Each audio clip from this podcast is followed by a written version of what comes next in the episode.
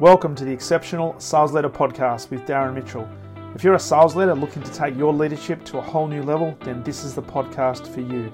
We'll be exploring tips, techniques, and strategies to help you take your leadership to the exceptional level and allow you to enjoy more money, more meaning, and better sales results.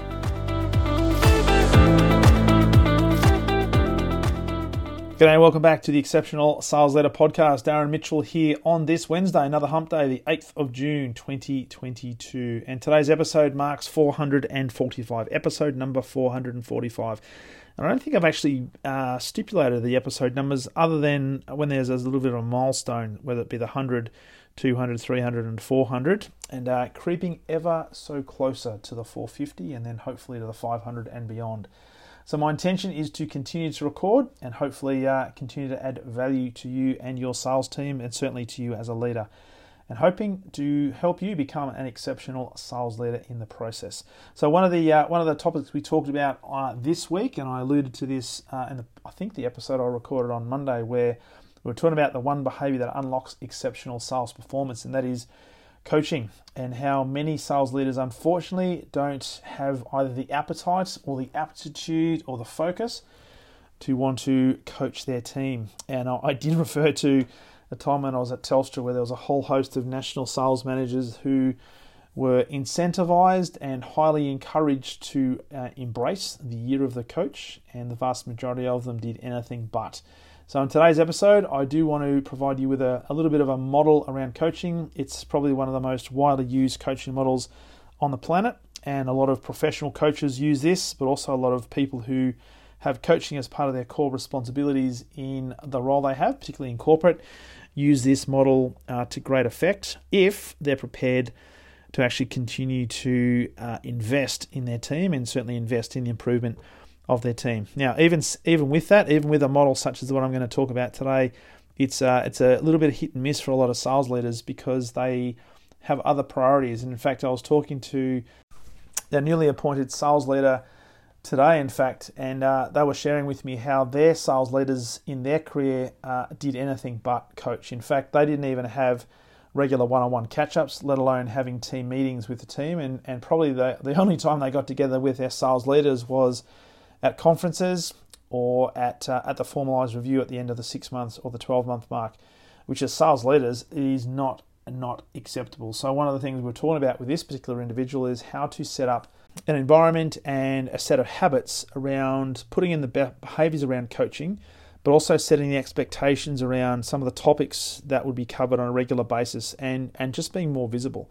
As we alluded to on, on the last podcast, talking about how every opportunity is an opportunity for coaching. So, opportunity for, for meetings, opportunities for conversations, all of those are opportunities for coaching moments. And it doesn't have to be a formalized coaching conversation, it doesn't have to be a formalized meeting per se. It can be an ad hoc conversation because, in many conversations, it's the coaching moments that are presented that often sales leaders unfortunately overlook or neglect to see that uh, unfortunately sees them miss the opportunity. And they're the opportunities that over a period of time can create the difference that makes all the difference, not only in the performance of their individual salesperson, but certainly collectively the performance of their team. And it's the coaches, it's the sales leaders, it's the national sales leaders, it's the influencers who are able to uh, take advantage of those moments, who firstly recognize those moments as coaching moments, but then lean in and have the conversation uh, with a structure I'm going to uh, talk about. That often will find themselves unlocking the potential, unleashing the potential of their sales team which enables them to drive that exceptional performance. And that's what we're all about. So, if you're a sales leader right now who is not quite sure in terms of how to coach, or you're not really sure about what the definition of coaching is, I'm not going to go through the, the, the definition of coaching. Suffice to say that it's a conversation that is designed and intentionally designed to help improve the performance of your team. And that could be a skill set, it could be behaviors, it could be even things like attitude. But what I want you to do is challenge yourself at every opportunity to make coaching a key part of your daily activities and look for opportunities where you can provide coaching to your team. But also, as a sales leader, also look for opportunities where you can be coached as well. Now, I've said a lot on this podcast that from a mentoring point of view and from a coaching point of view, you don't necessarily always have to have a coach or a mentor per se that you know, uh, but you can get information from people And whether it be books, podcasts, videos, uh, various other mechanisms, there are ways to actually get mentorship from people who have the reputation and who have the credibility to be able to provide that in terms of their experience, their knowledge, etc. You can also take that from a coaching perspective as well. So there's lots of knowledge out there, lots of tidbits you can grab that can help us become better leaders moving forward. But the biggest component about this is having an attitude and a receptibility and receptiveness around coaching and mentoring. And so, from a sales leadership point of view, I wanted to share with you today a model that is very widely used across the world. Uh, it was invented many, many years ago, and it's probably one of the widest used, most commonly used coaching models that exist. And there's a stack of coaching models, but probably for people who are either qualified as a coach or perhaps have coaching as part of their responsibility in their day to day job. This particular model, called the GROW model, is one of the most commonly used, and it's fairly easy to use if you can understand the nuances of it and use it with the intention that it's designed. And that is to help people become better and unlock the potential of those individuals. Now, you can use this for things like attitudes, you can use this obviously for skill set, you can use this for tactics, for strategies, and what I've often used this for as well is for group work, whether it be group coaching or group team based activities uh, to come up with ideas to improve the culture, to improve strategies, to improve processes, a whole host of things. So it can be used in multiple different ways. So, what I'd love to do is give you a high level overview of the growth model itself and break it down into its individual components and think about what are some things we need to be mindful of and how do we put this together. Because one thing that I have discovered over many years of using this and also teaching this to multiple different people is often people are taught this and to use taught to use this in a specific order and it's not necessarily uh, the right way to go about it certainly based on experience and certainly based on the mentors that I've been working with for many, many years. So, uh, to introduce the GROW model, the GROW model is essentially a uh, an acronym to help people and help teams grow, and it stands for goal, reality, options, and wrap up, way forward, or anything else that people tend to add. I tend to use the way forward rather than the wrap up. And uh, and so it's a it's a four letter acronym, and unfortunately, many people are taught to use the grow model or, or taught to, to teach the grow model in using it in this order, and that is the order of the goal, the reality, the options, and the wrap up or way forward. So it's not necessarily the most effective way to do it because many many teams that I have conversations with, and certainly many leaders that I'm talking with and working with, I'll often ask them the question around their level of coaching, and many of them say, first of all, we don't do a lot of coaching because I don't know how to. But when they're taught things like the grow model, they're often uh, pressured into not starting a coaching conversation until the goal of the individual is very, very clear. And so they're almost told to not have the coaching conversation until the goal has been identified. And that is a little bit of a fallacy. There'll be some times when you'll have a conversation with people who know what the goal is and they want some help with maybe some strategies or some tactics or helping them come up with some options to, to move towards that particular goal. So they might have that really clear in their mind, but often people won't have a clear indication of what the goal is. And from a coaching point of view, one of the most important things that as leaders we need to be conscious of is when we're coaching them, we're not coaching them based on the goal that we want them to achieve. We're going to be coaching them based on the goal that they would like to achieve. Now, granted, there may be some coaching involved in terms of helping them improve a skill set and attitude behaviors that will lead them to achieving the overarching team based goals or the company goals.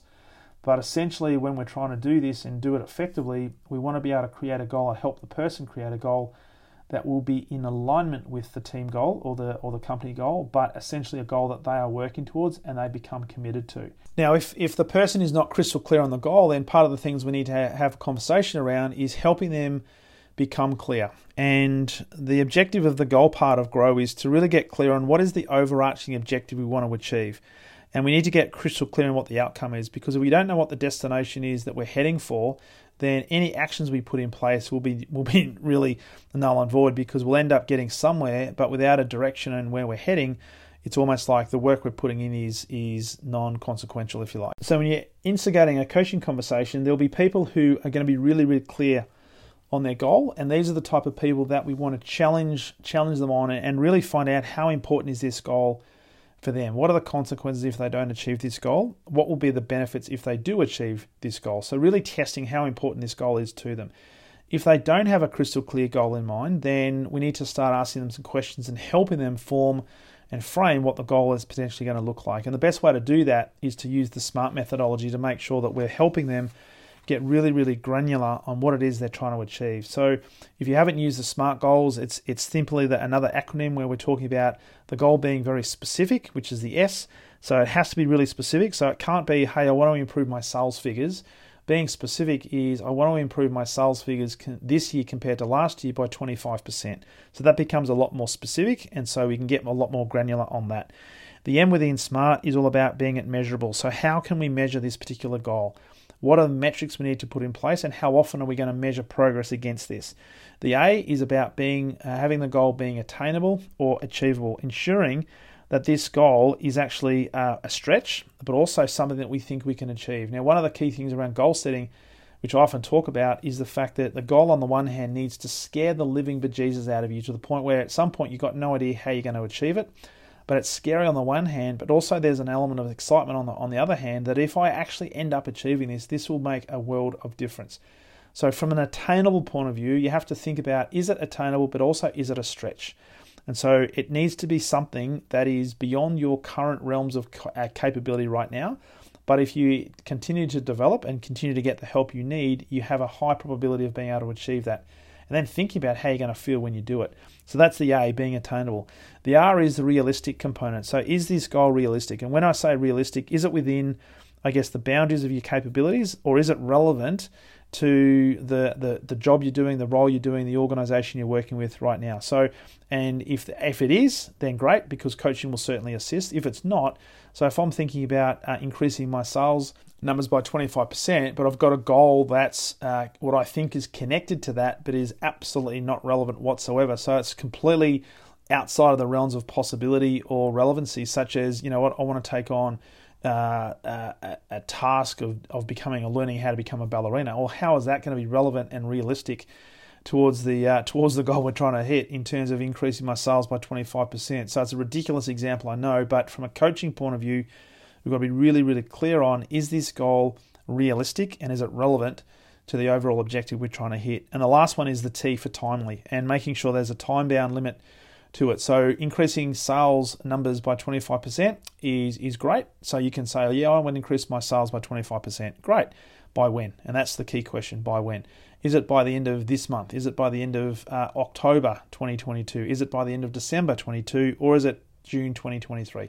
Whatever the number is, uh, that's great. It needs to be specific, but also be really, really clear on what the time limit's going to be in relation to that. So all of that goes into the goal, and we need to be as a leader really conscious of that and challenging our team to get very, very specific and granular on the goal. Because otherwise, coaching becomes a little bit, bit a bit of a furthy, and you you tend to be doing a lot more coaching at a surface level rather than helping the person develop the behaviors and develop the habits that will underpin their ability to achieve that goal in quick quick time.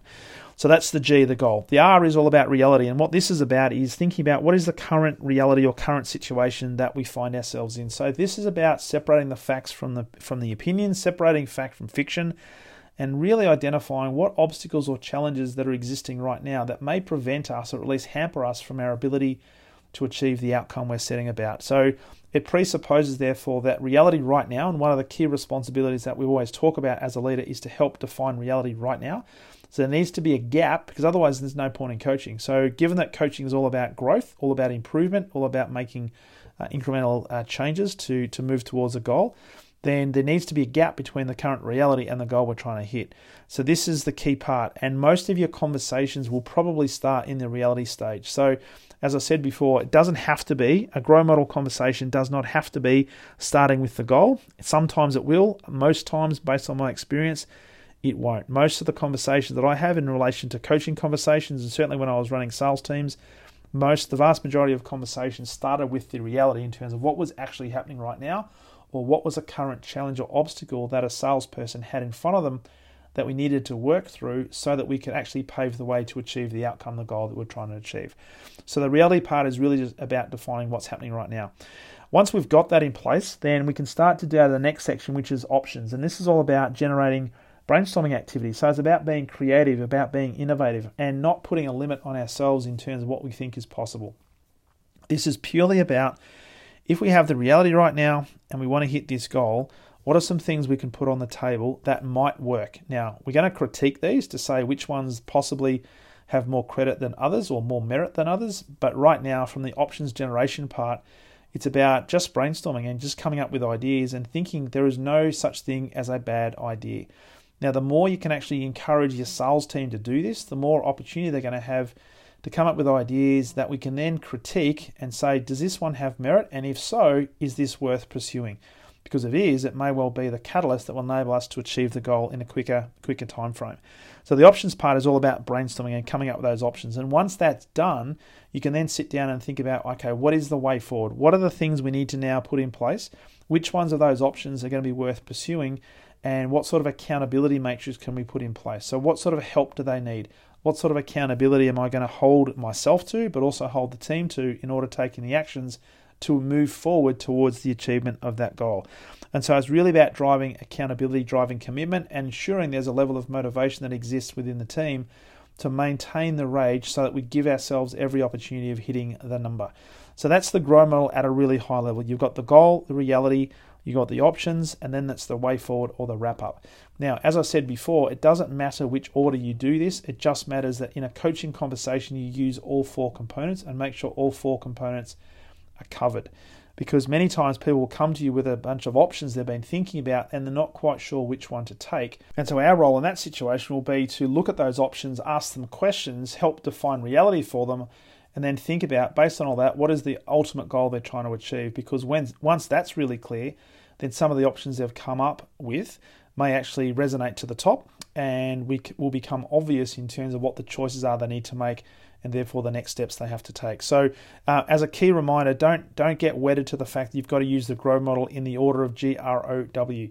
Uh, as long as you use it in any order whatsoever, it, the key thing is to have the coaching conversation. Because as we talked about in the previous episode, coaching really is the one behavior that will unlock the exceptional sales performance. And coaches that do this well, sales leaders who coach on a regular basis, are the ones that ultimately enjoy sustainable success. So, if you'd like a copy of the Grow Model and some information behind the Grow Model, simply send me an email at darren at darrenmitchell.com.au. I'd be happy to send you a template. More than happy to also have a conversation. So, and also as a reminder, if you'd like some help to become an exceptional sales leader, love the opportunity of having a conversation with you and seeing how I might be able to help you do just that. Simply go to my calendar at leadwithdarren.com. Pick a time that suits. We'll jump on Zoom, have a conversation, and uh, put a plan together and get working as early as this week. So I look forward to having that conversation, and as always, look forward to sharing with you on the very next episode of the Exceptional Sales Leader Podcast. All the best.